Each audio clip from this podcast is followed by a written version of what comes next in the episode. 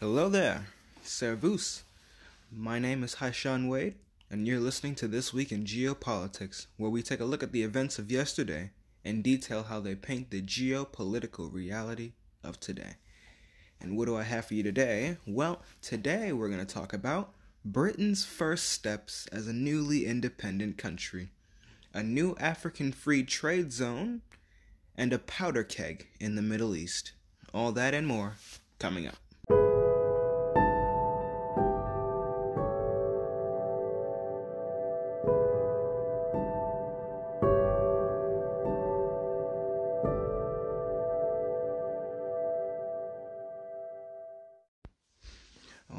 Everybody, let's get into the rapid fire news. So, there were 70 civilians killed in a militant attack on two villages in Niger. We could read that country's name a very different way, but we're going to use Niger.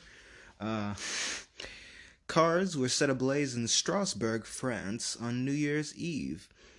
An Indian quadcopter drone, uh, one of those small drones that you uh, may have seen used in YouTube videos, uh, used this time for military surveillance purposes, was shot down over Pakistan.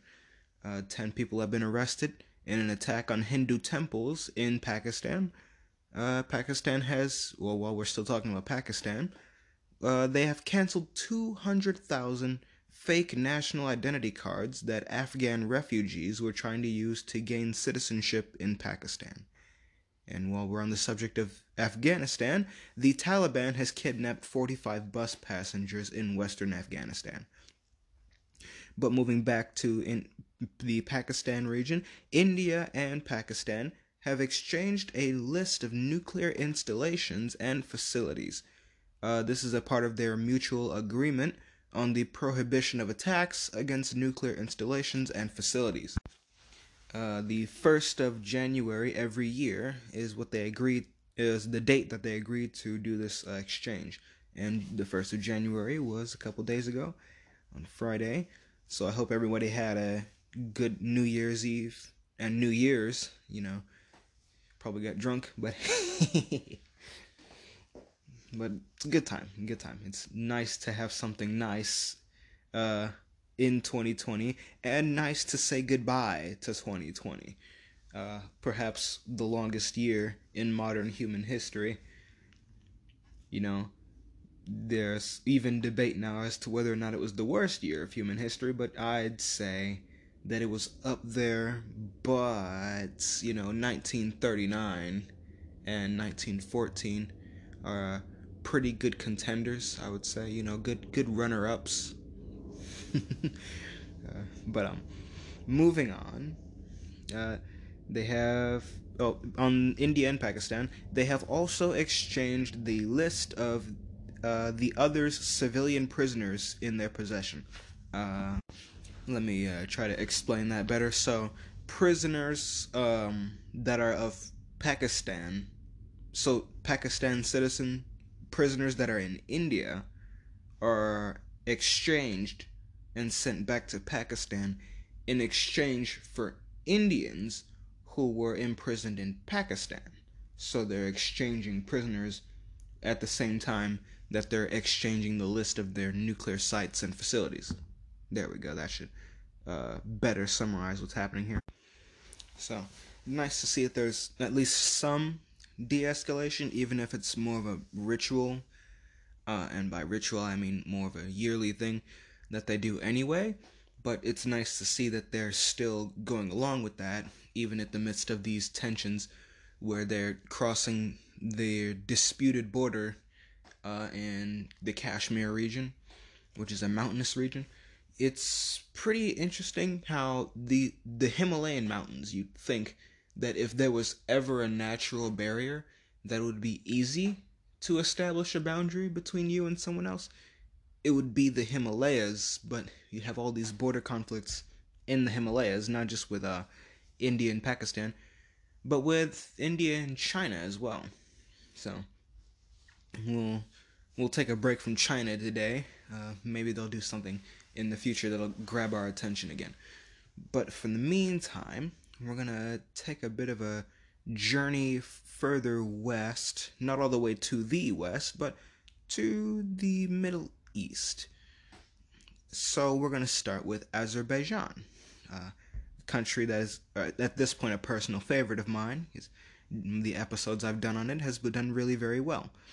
So Azerbaijan has begun natural gas exports to Europe via the Trans-Adriatic pipeline. Uh, now the Europeans view this as diversification of their energy supply, uh, diversification away from the Russian-dominated market. Um, but those of you who have been following this podcast closely, or just that news story in particular, know that Russia effectively controls Azerbaijan's natural gas right now because Russia controls the country. Uh, 4,000 quote unquote peacekeepers who are supposed to leave in five years. Are not, you and I both, uh, I'm, we're gonna, I'm gonna stop right there. You and I both know that they're not going anywhere. Uh, so anyway, uh, the Republic of Azerbaijan, well, the new state in the Russian Federation, named conveniently Azerbaijan, has begun natural gas exports to Europe.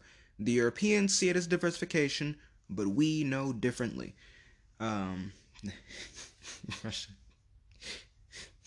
I'm just I'm just really thinking about that situation where they're trying to diversify away from Russia, but a turn of events that they couldn't have predicted because this pipeline had to have been approved and begun construction years ago and they were intending to diversify their supply away from Russia, but now due to these events that have transpired in just a couple months ago, they have effectively given Russia greater access to their natural gas market via a whole separate country. Because nobody knew that there was going to be another war that soon, or that the Russians were going to literally occupy the two countries this time. So that's a that's a very unfortunate twist and turn of events for the Europeans. Now the Russians have even stronger influence over their natural gas markets, because and I say that because if Russia decided that Azerbaijan wasn't going to export to Europe, they would there there wouldn't be much Azerbaijan could do to stop them at this point. So anyway, now that Russia controls the European natural gas market, um, we're going to move on to other pipelines, uh, namely the Balkan section of the Turk Stream pipeline, uh, another pipeline going from Russia uh, to Europe. Uh, this is for southern Europe, the Turk Stream. And the, the Trans Adriatic pipeline that Azerbaijan had uh, is also southern Europe as well, but it goes through the the sea that is between Italy and the Balkans. So if you look on a map and you find Italy, that little body of water straight to Italy's east, that's the Adriatic Sea. So uh, that's where that pipeline goes through. So southern Europe is getting lots of juicy Russian natural gas, um, and the Balkan section of the Turk Stream pipeline has been allowed by the Serbian president to pass through Serbia en route to Hungary. Now, I first I thought that um it was going to be the other way around where Russia was sending natural gas to Hungary and Hungary was going to allow the gas to go to Serbia, but it appears it's going to be the other way around. And and if now that I'm looking at the map here, it's no surprise why there's a, a pretty big Ukraine in the way of Russian natural gas pipelines going from Russia to Hungary. And more importantly, there's a little strip of the Carpathian Mountains in between. So it is probably actually easier and more politically convenient to go around Ukraine, uh, go through Turkey, through Bulgaria, through Serbia, and then get to Hungary, than to just send it straight through Ukraine. But should the Russians, uh, I don't know, find themselves in possession of the Ukraine, I'd imagine that they would start building pipelines directly to their end markets and cut the Turks out of the deal entirely. Because the Turks are going to get money from the gas going through their territory.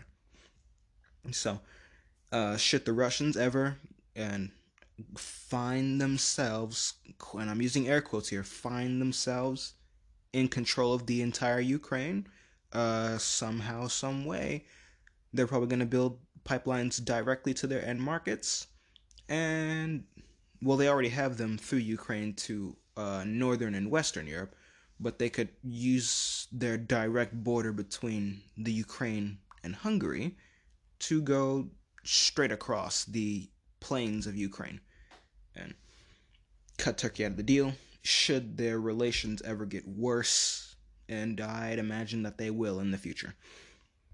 So, long story short, all, all these gas pipelines, all this energy politics, um, it's seeming to me that Russia is asserting, uh, well, they're building a really strong influence in the southern, southeastern portion of Europe, uh, namely the Balkans. Uh, but Serbia itself has always been a pretty long time ally of Russia. If for nothing else, the, there are both Slavic peoples, the ethnic Russians and the Serbians. So there's that uh, kinship. But politically speaking, Serbia has been a long time ally of Russia. So there's that. And with these pipelines, Russia is setting themselves up in a really strong position uh, relative to Europe. Because um, it doesn't matter too much if your uh, opponents have a really large GDP if they get all of their energy from you and one day you decide that, you know, you're not getting that energy. That's the relative power of nations, and every little bit counts. So, Russia is getting stronger influence in the Balkans and with Turkey attached, and I say Turkey is attached because the pipelines in question, both the Adriatic and the Turk Stream uh, pipelines, both go through Turkish territory and Turkish waters. This can be bypassed if the Russians own the Ukraine, but they don't quite own it, not all of it yet. Uh, I expect to see them make moves sometime in the future after properly digesting the Caucasus. And uh, when they do, gain control of the Ukraine, and I anticipate that they will at some point, they're going to go, again, direct access to their end markets and cut the Turks out of the deal. So for now, Turkey does have influence in the Balkans via Russia's pipelines, but that so they can use that influence now while it lasts cuz the Russians will find ways uh, once they have the Ukraine are undoubtedly going to cut them out of that deal. That's all. That's all I'll say on that. I'm repeating myself. So now we're gonna get into the meat. All right, and we're gonna start it with good old Britain. Now, uh, I'll tell you, I was pretty disappointed for a while. Uh, they were only just now talking about using the Royal Navy to police their waters with regards to fishing, and um, I'm I'm just sitting here, you know, we all knew about the Royal Navy and the, how ruled Britannia and how they ruled the waves. And, you know, sitting back here now, looking at this situation, it's like after four years, because Brexit, the vote happened in 2016, if you can believe it. After four years, Britain, an island country with n- next to no land border, a single land border really, has taken this long to remember, not realize, but remember that they can use the Royal Navy to police their own waters like they did for hundreds of years. Oh, oh, Britain, oh, Britain.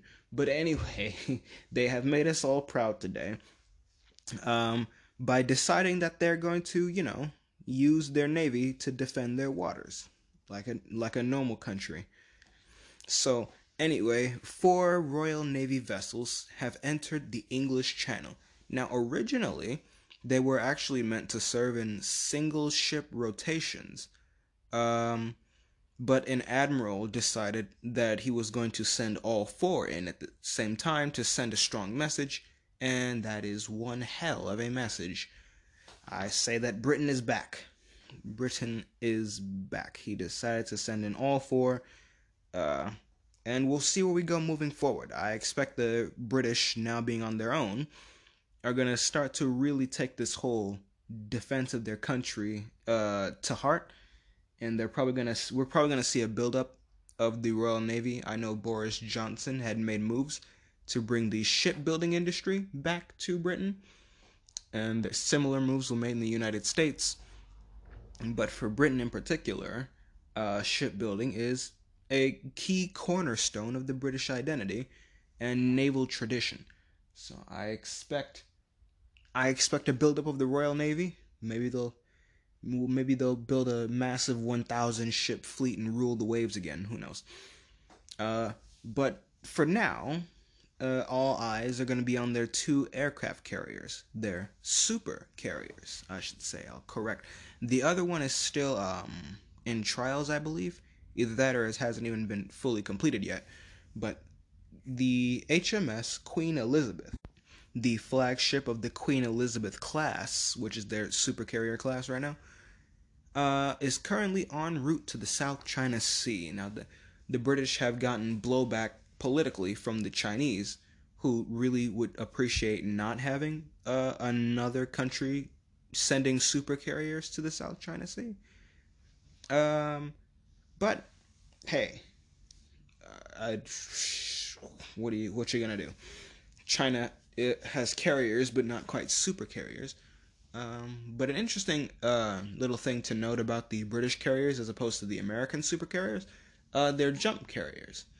And the difference between the two is that uh, the jump carriers have a ramp at the end, um, whereas sup- the U.S. super carriers, all of them have the catapult system, which is where you basically uh, have steam powered, um, how do I put it, uh, a steam powered mechanical hook that accelerates the aircraft so that you don't need the ramp.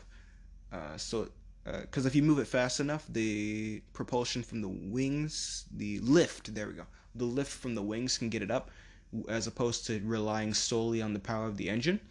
And apparently, it has a whole bunch of benefits with regards to the range that your planes can operate and saving fuel, which is pretty important during, say, a wartime scenario. So that was an interesting thing that I noted between their carriers and ours. Uh, and naturally, the catapult system is going to be a bit more expensive. So we'll see where Britain goes if they're going to stick to the jump or if they're going to go with the catapult eventually at some point in the future. Uh, also, their super carrier is not nuclear like damn near all of the U.S. ships are. Uh, so it's another cost saving measure or at the very least it would appear, uh, the nuclear ships can operate for longer uh, without being refueled, and really it's just a matter of keeping the crew alive. Uh, but the Royal Navy is on its own now, so all of its development is going to be coming from threats to Britain. And those threats are probably going to include the EU from this point moving forward. And we'll see how they respond. Now, as in regards to them sending the carrier to the South China Sea, I I see it as them how do I put it? I see it as them reasserting their influence in the region because the British used to own Malaysia, Singapore, they used to own all of India, and uh, Australia and New Zealand used to be colonies of the British. So they're obviously going to have friendly ports in Australia and New Zealand. And if I'm not mistaken, they already do have access to that international uh, port that the U.S. built in the Philippines. And all of this just ties into the greater theme of the U.S. pulling back and letting other people deal with these problems. Uh, and the British is a major. The British is the British are a major player and the fact that they're trying to exert influence this far away um, says that they're going to be involved in this region uh, if they're going to send a super carrier here. And it's probably a great uh, uh, i was going to say a great thing but it's probably going to be a mixed bag for india who is going to appreciate the strategic help uh, from their former colonial master. But I I don't imagine that they're going to be too happy about the British specifically showing up, especially if the Americans are increasingly disappearing from the scene. Um. So anyway, the British rule Britannia. The British are back in Asia. We'll see where they go. We'll see where they go. It's definitely going to be something that the Chinese are going to have to factor in with their uh, plans of asserting their own influence in the South China Sea.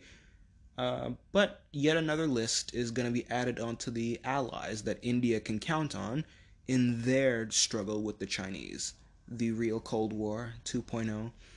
Uh, you know, we intellectuals know it. The rest of the world has yet to catch on. And when they do, we all have will have back bragging rights. So there's that. But the British are back. The British are back. Now there were questions with regards to the deal. Uh, some things like Northern Ireland is still in question. Um, it's the first, and I see this as the first territorial dispute between the British. Uh, well, not between the British, but of an independent Britain. It's the first territorial dispute. Um, and the personally, the way I see it, you can't have a border between Ireland and Northern Ireland if it's all Northern Ireland. If you catch my drift, uh, we could be looking at a potential annexation of Ireland. We, I don't know. We we'll see where that goes. I don't think the British are there quite yet, but they fought a war over the Falklands. They fought a war over the Falklands. That's all I'll say. But so begins the EU's perpetual secession crisis. Now, I've talked about this in the number of instances where I brought up the EU, but it's official now that this is the beginning because the British are actually out now. So every day that goes by, um, especially now when there's not like some massive recession caused by Brexit, um, it looks like the British are going to be able to get off to at least a walking start. So, uh, their economy should start to do decently well for itself. And they don't have to do great by themselves, but you can do decently well. And if Europe is constantly imposing new restrictions on themselves, then the relative power between the British and Europe, well, people are going to look at that and go, wow, we should be more like Britain. Because, uh, and I'll draw this back to the point of the relative power of nations, Britain doesn't have to advance at double the pace of Europe um, to be perceived as being moving at double the pace of Europe. All it would require is for Britain to be moving at a certain pace and for Europe to be falling at an equal pace. And suddenly, from the perspective of the Europeans, the British are just zooming ahead. And they're going to be questioning, well, why are we a part of this system if the British are doing so well by themselves? and the I I figure I'd care to wager that the European government isn't going to have an answer to that question. And there are already multiple secessionist movements that are near critical mass, that have been near critical mass since Brexit itself happened four years ago. And I don't expect those uh, Eurosceptic sentiments to go away, especially if the country that did it, Britain, the country that actually left, if they're doing well for themselves. So from this point onward, the question is no longer a Brexit, but who will follow in Britain's footsteps. And I imagine it's going to happen in sometime in the near future. Sometime in the near future when Britain's doing pretty decent for itself, especially as it grabs up all these trade deals with other countries, uh, very quickly too. These very quickly, uh, faster than the European Union uh, is able to grab up trade deals in most instances. Now, the EU has established a, a trade agreement with the Chinese, I believe. So there is that, but the British can do that too. So, from this point moving forward, all eyes are going to be on Europe and not Britain? Because this is going to be Europe's response. How will the Europeans react to a strong, independent Britain who is doing well for itself? And my personal belief is that the Europeans are going to begin questioning harder the validity of a European Union or even the necessity of a European Union. And when that starts to happen, I don't think you're going to be able to put that I don't think you're going to be able to put that back in the box. And it's going to unravel Europe as a united concept and we're going to see once again Europe independent European powers struggling for influence over the continent. Now that'll mean politics, that'll mean cunning deals, and that's going to mean war. But that's the direction I see heading for. Uh, that's the direction I see Europe heading towards. Now they're not going to go straight to war, but if countries acting in their self-interest are going to clash. And can you blame them? So that's move. That's Europe. Uh, definitely see some interesting things happening there uh, in the near future. Potentially the return of uh, the European powder keg. But uh, we have another powder keg to talk about in this episode, and that is the Middle East. And we'll get to that in just a moment. All right, and we are back. We're going to get into the Middle Eastern powder keg in just a moment. But I do have another story that I want to get into before we go to that. And then we'll end off today talking a little bit about the coming weeks in America. But um, uh, one of the interesting things that I saw was an a new African free trade zone is now in effect. Uh, the talks for this agreement began in 2015. Uh, you know, in ancient history, you know, 2020 it lasted for a solid millennium by itself. But but way back in antiquity, 2015, during the African Union Summit in South Africa, uh, the deal that they talked about back then incorporated the East African Community, uh, which some would know better as the East African Federation.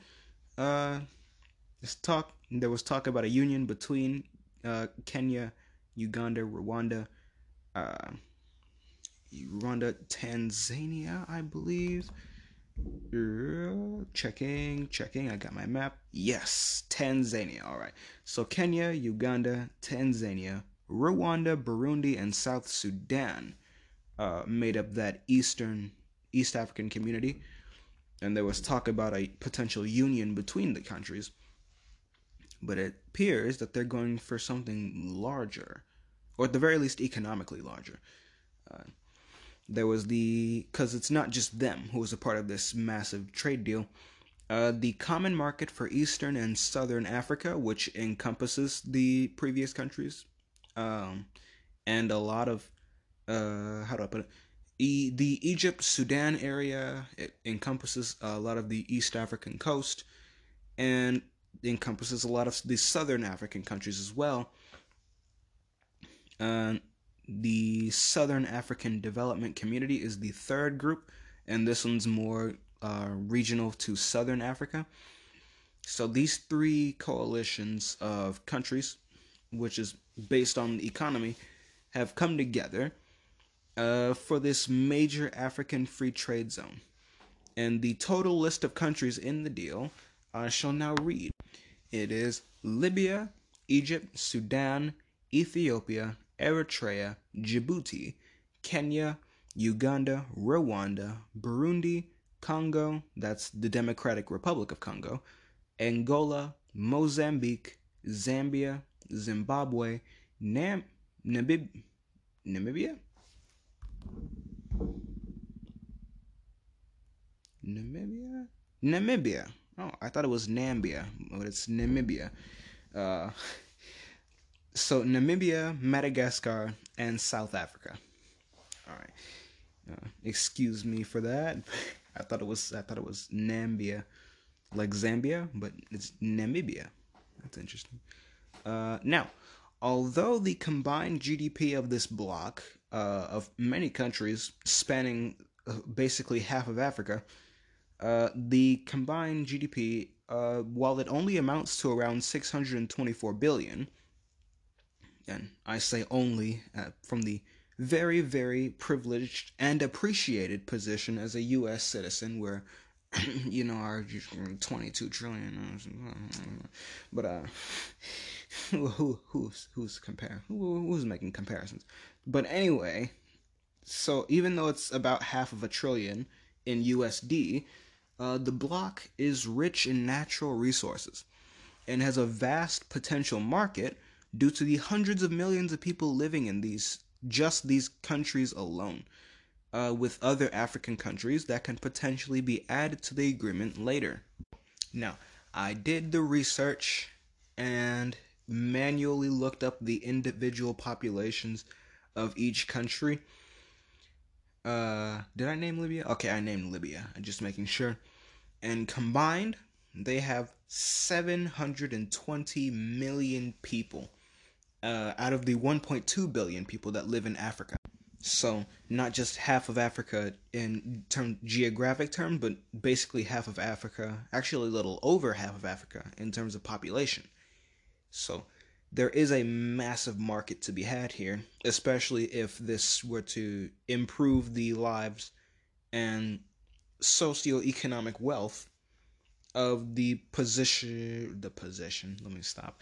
If this were to improve the wealth and standard of living of the people living in these countries to where the market grows because the 720 million people have more money to spend it could be huge really huge i see a major natural resource export block uh, similar to how opec and opec plus are uh, a, uh, come on now, an export block, a natural resource export block, but they're centered on oil.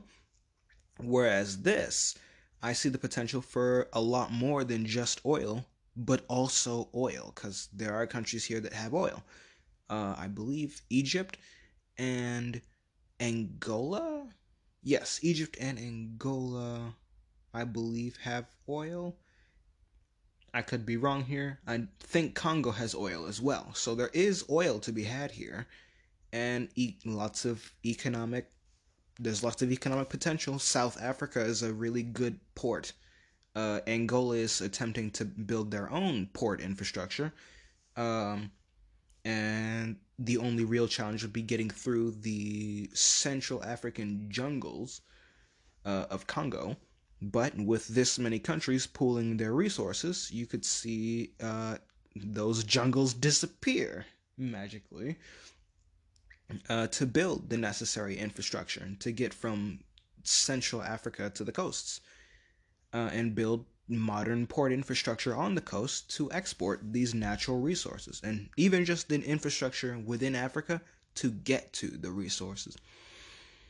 Uh, and we could see their wealth grow from there. This is potentially huge. I, I won't understate how big this could be. And especially when you look at the wider picture, that is foreign powers that are going to be investing in these places, namely China. Uh, and again, this is uh, not only half of Africa, so there is the potential that they could get more African nations on board, like maybe Algeria or Nigeria, or say some of the other West Western African states. Uh, we'll see about that. But Nigeria and Algeria would be pretty big gains to make because uh, they're pretty big on their own and they do have oil as well. So that would increase their influence as an oil exporting block on top of being a natural resource exporting bloc. Um, and of the many countries that are potentially there for foreign investment, China is already number one uh, in terms of foreign investment because uh, Africa is a part of their Belt and Road initiative uh, where they're giving out massive loans to these places. Uh, this is part of the naval route of the Belt and Road, uh, East Af- it's mainly China's influence is mainly on East Africa, and for obvious reasons. Uh, the if China were to go from where China is through the Straits of Malacca around India, the closest point of Africa is East Africa. So that's where they're doing most of their trading with. And that's where they're building most of their influence and they're building modern port and ports and infrastructure and they're putting Chinese businesses there. And combine that with this massive block and you could see Chinese influence either grow or shrink but regardless the Chinese investment is going to be there and it's probably going to be very helpful to these people living here. Uh, assuming that the Chinese don't crowd them out and force Chinese people to be the businesses and uh, don't allow them to be there. But it appears that the Chinese aren't doing too much of that. So there is great potential here. Very, very vast potential. Uh, and it's uh, another great potential here is to bring a development and stability to a semi stable region of the world. Uh, and namely, that would be Sudan and Congo and Rwanda. Uh, there's lots of ethnic violence in Central Africa, and there's an active genocide in Angola, but we could see something beautiful happen should these countries embrace economic development and prosperity. So there is there is a pretty nice light at the end of this tunnel that we called 2020 and that Africa has called most of its history.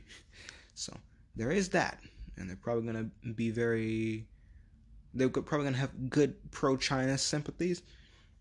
So there's a nice soft power touch to the Chinese.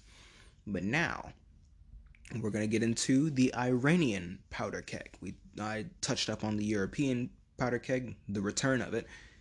But I'm going to talk now about the ramping up of the Middle Eastern powder keg because Iran has resumed 20% uranium enrichment at its underground nuclear site in Fordow.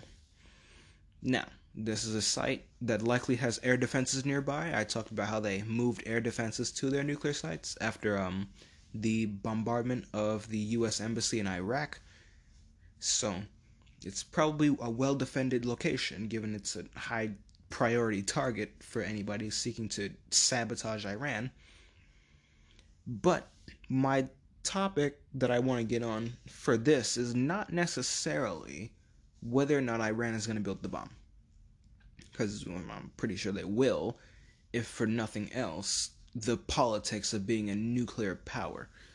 Uh, and, well, that would put them on rough parity with Israel, who has nuclear missiles that it could fire at the Iranians at any moment. Uh, the Iranians would probably have uh, a device more like Hiroshima and Nagasaki before they get something like a modern ICBM. But just the having the bomb is going to be huge, especially for their neighbors. Uh, not so much for Pakistan. Pakistan has a hundred, over a hundred nukes on its own, and these are missiles. And the Pakistanis are not worried. Uh, well, maybe they are, but not worried about being annihilated by Iran because they could flatten Iran. The real worry is proliferation. That's what I want to get into because Iran is dedicated to this. They're going to build the bomb.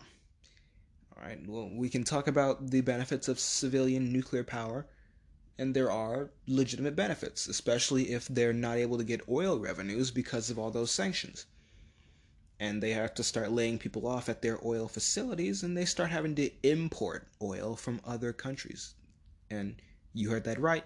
Iran is actually an oil net importer right now, despite being, despite sitting on massive reserves of oil and knowing where those reserves are and actually tapping those reserves right now. But due to all the sanctions, they can't export, so they're a net importer of oil right now. So they're beholden to other people's oil production. And I don't think that they very much appreciate that or the implications that could come with that. So I see them moving towards nuclear power and reserving the oil for essentials like fuel, you know, because we don't have nuclear powered cars right now, so maybe uh, maybe they'll go down the China route where they're trying to rush for electric cars. I don't see Iran getting Iran. I don't see Iran getting there anytime faster than the Chinese. So for the time being, oil is going to be there a necessity for them to keep. But the less that they can rely on energy derived from oil, the better. So I see them having very strong benefits uh, with regards to nuclear power. But let's be honest with ourselves, they're going to get the bomb. So what does that mean? Well, it's not so much what it means with regards to what Iran's going to do. The important thing is what their neighbors are going to do. I do not expect Afghanistan to get an atomic bomb. I know. We'll throw that out. I do not expect Turkmenistan to get an atomic bomb. We'll throw that out. Azerbaijan will not be allowed to have an atomic bomb, but the Russians already do, so there's no change there, especially given that Azerbaijan used to be a part of Russian territory anyway. There's no real change.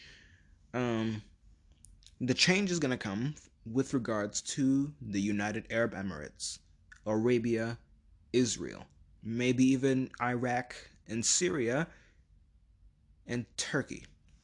And the main players that I'm looking at is Israel, Arabia, and Turkey. Because these are the three nations that have the capability to do it right now. Uh, Iraq probably could have attempted it before the Iraq War, the second one, or the first one for that matter. Uh, they probably could have attempted it before the first Iraq War. Syria probably could have attempted it before their civil war. Uh, but those two I see are largely out of the picture right now with regards to building a nuclear device. When that leaves, Israel, who already has nukes, they deny them, but they have them. We, we know that they have them.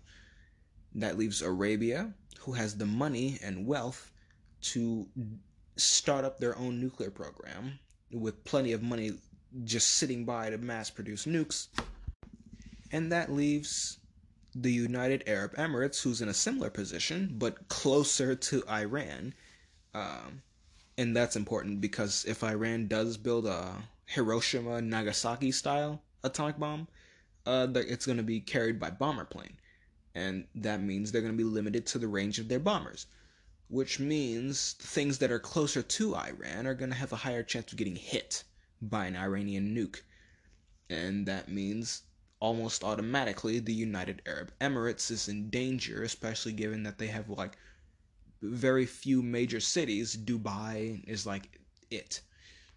take out Dubai, uh, I don't know. I don't know what to say, but another potential target for an Iranian nuclear bomb would be the Abqaiq, uh, the Ghawar. There we go. The Ghawar superfields in Arabia, uh, the largest, the largest of their kind, really, and they're really close to the uh, Arabians. No, the Persian Gulf. There we go. Making sure I'm getting my geography right. That oil facility is really close to the Persian Gulf, which means it's really close to Persia, or as we like to call it, Iran. If Iran has a nuke, the, even with the limited range of, uh, say, a bomber craft, um, they could hit that. Uh, it would. It's very large, so it would take nothing short of a a nuke to take all that oil offline immediately. But if Iran has a nuke, then they can use one. And if nuclear warfare, the limited degree that we've seen, has taught us anything, nukes are only allowed against countries that don't have them. Yeah. Japan didn't have nukes, but America did. Boom.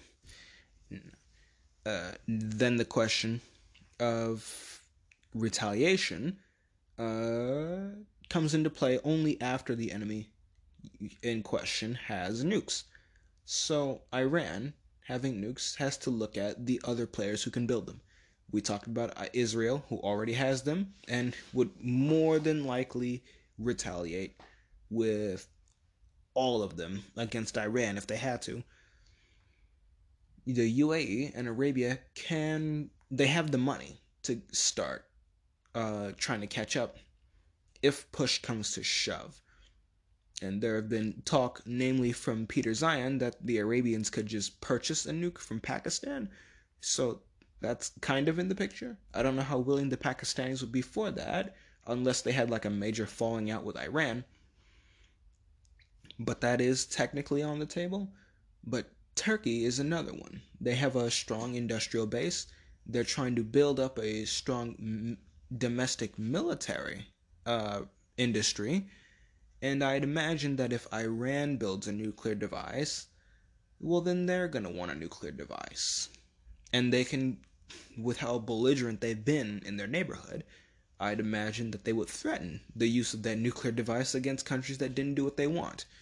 And given how they keep engaging uh, militarily, uh, not necessarily with their military, but with mercenaries and militants, uh, countries would be more inclined to believe what Turkey has to say on that matter uh, than someone else, like, say, Israel who isn't threatening to use its nukes against others, its neighbors, or at least not that I know of.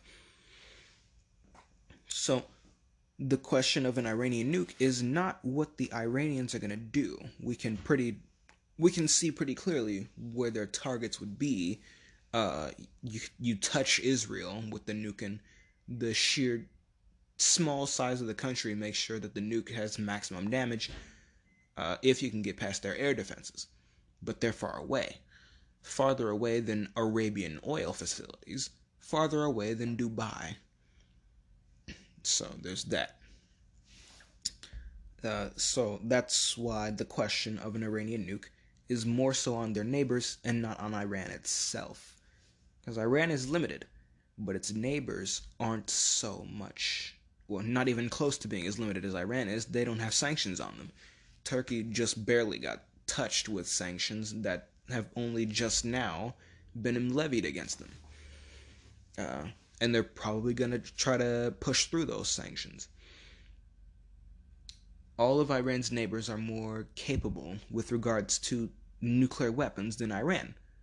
So the proliferation question is what we want to look at, especially if you want to look even wider out. Because if the Middle East starts arming, uh, who's to stop countries adjacent to the Middle East from arming themselves as well? Because Pakistan already has nukes. India already has nukes. China already has nukes. Russia already has nukes. Britain and France do. So, do you get an Italian nuclear program? Do you get a Greek nuclear program? Who knows? That's the but that's the question that we're going to have to be asking ourselves the closer that Iran gets to a functional nuclear device. What will their neighbors do?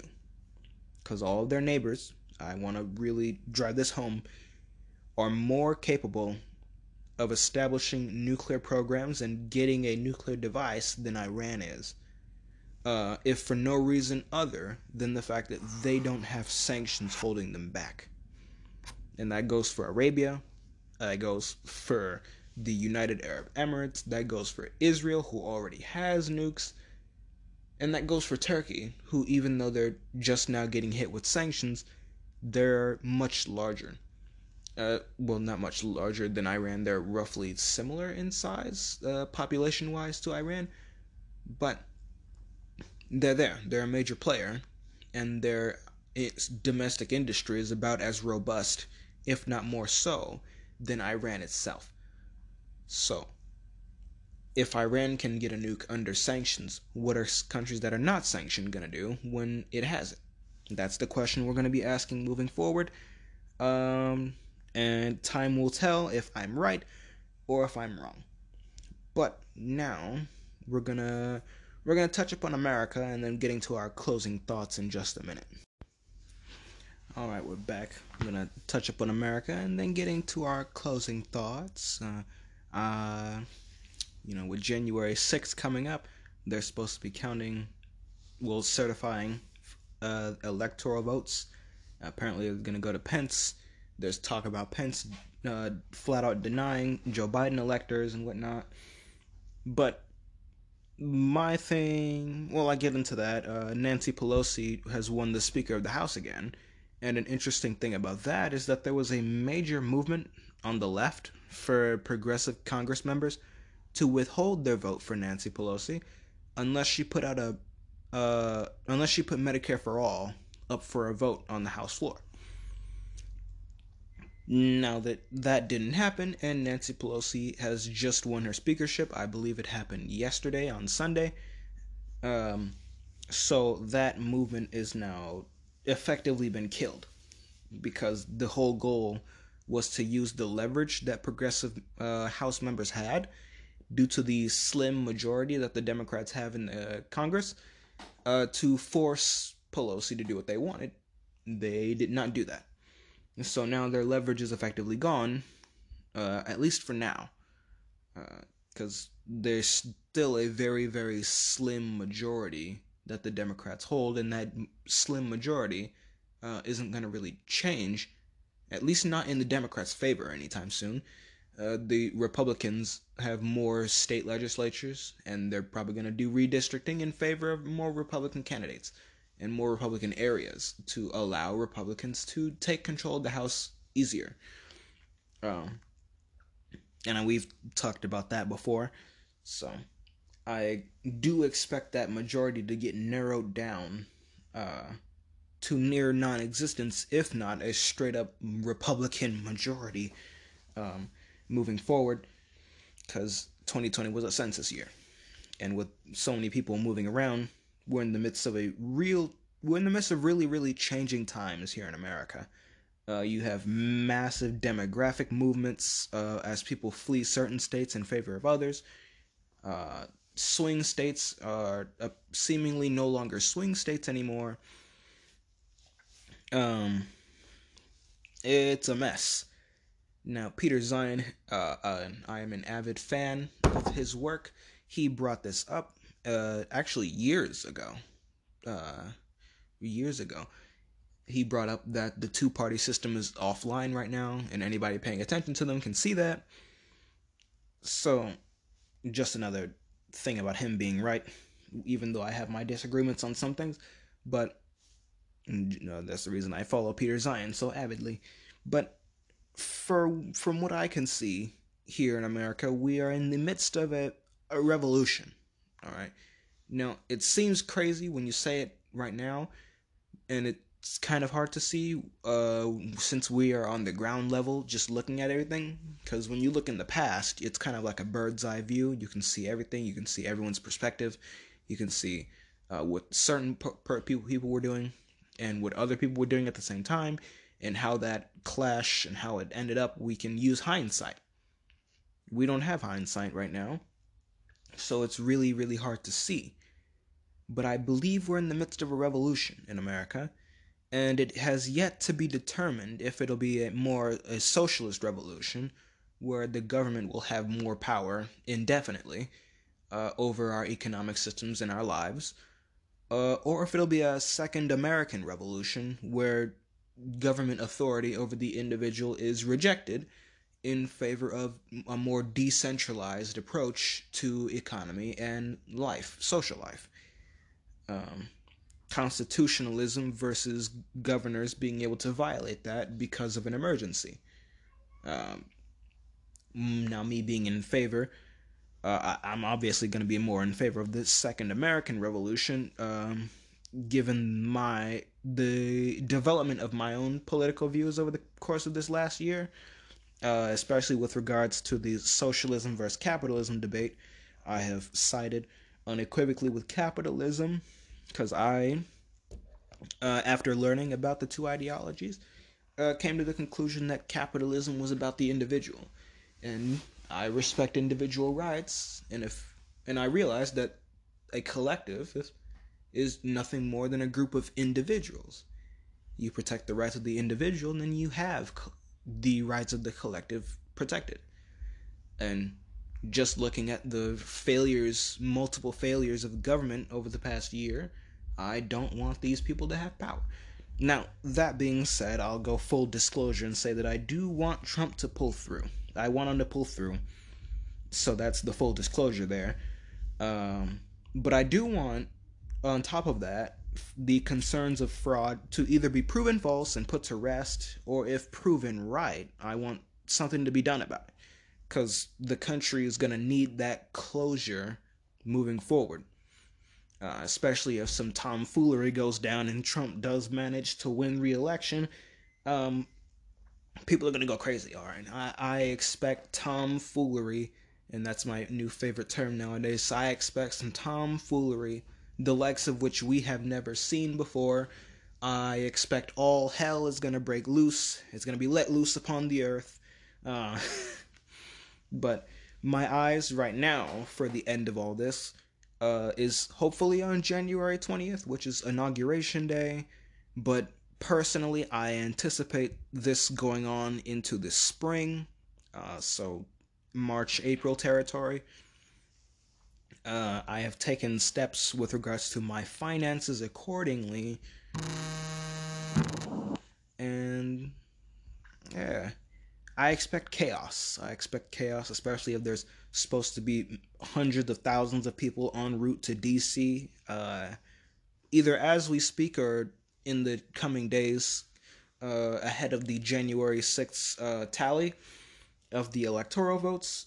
There are a couple senators, I believe 12 or 13 of them, uh, that are breaking ranks with the majority leader of the Senate, which is Mitch McConnell, Republican.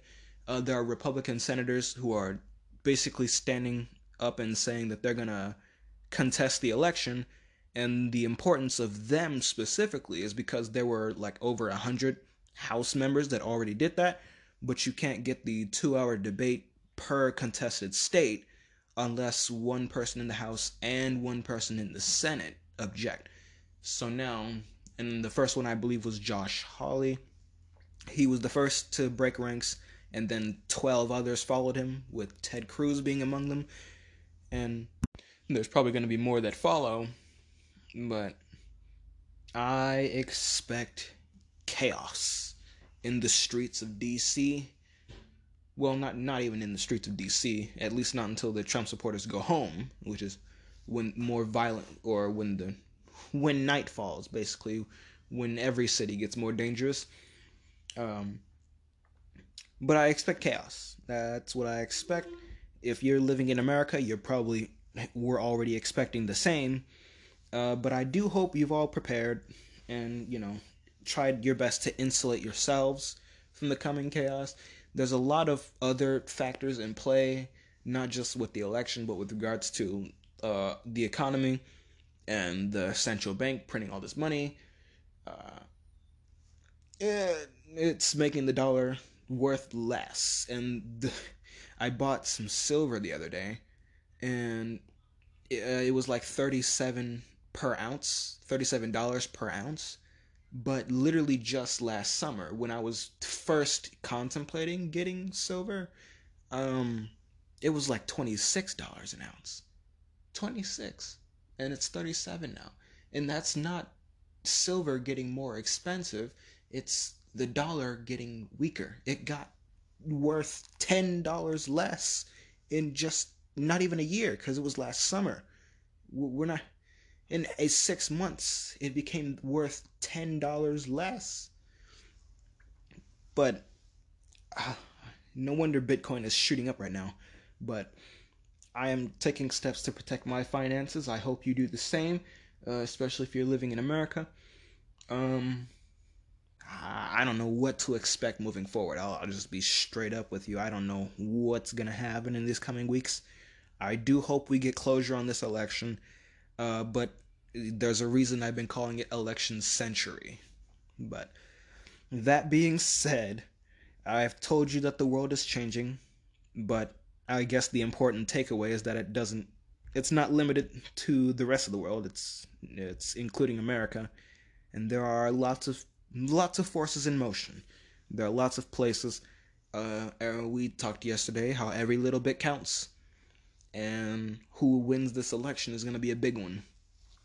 Whether or not Iran gets a nuclear device is going to determine whether or not we see uh, nuclear proliferation in the Middle East from its more powerful and richer neighbors.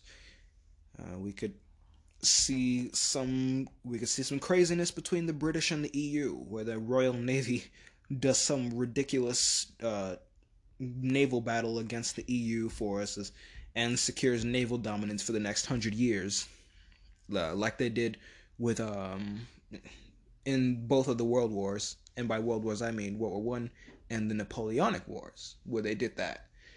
So the world is in a really weird place, and I don't expect it to get normal, at least not for a while. And by normal, I mean countries acting like countries uh, and the stronger countries having the influence to exert their to exert their will over others. Uh, there are a few of them that have that ability, the great powers, um, but uh, I, I, don't know. I don't know. I, I'll just I'll just see where we go, and I'll try to do my best to paint the broader picture using all of the events of the week prior. But that being said, that was all I have today. So I hope you've enjoyed today's broadcast on my geopolitical podcast. Uh, 2020 is over, and we have a whole bunch of new stuff ahead of us. Some good, some bad, some really, really weird and uncertain. But uncertainty aside, we're gonna have fun watching it together. Now, I've been your host, Hi, Sean Wade, and you've been listening to This Week in Geopolitics. So until we meet again next Monday, servus.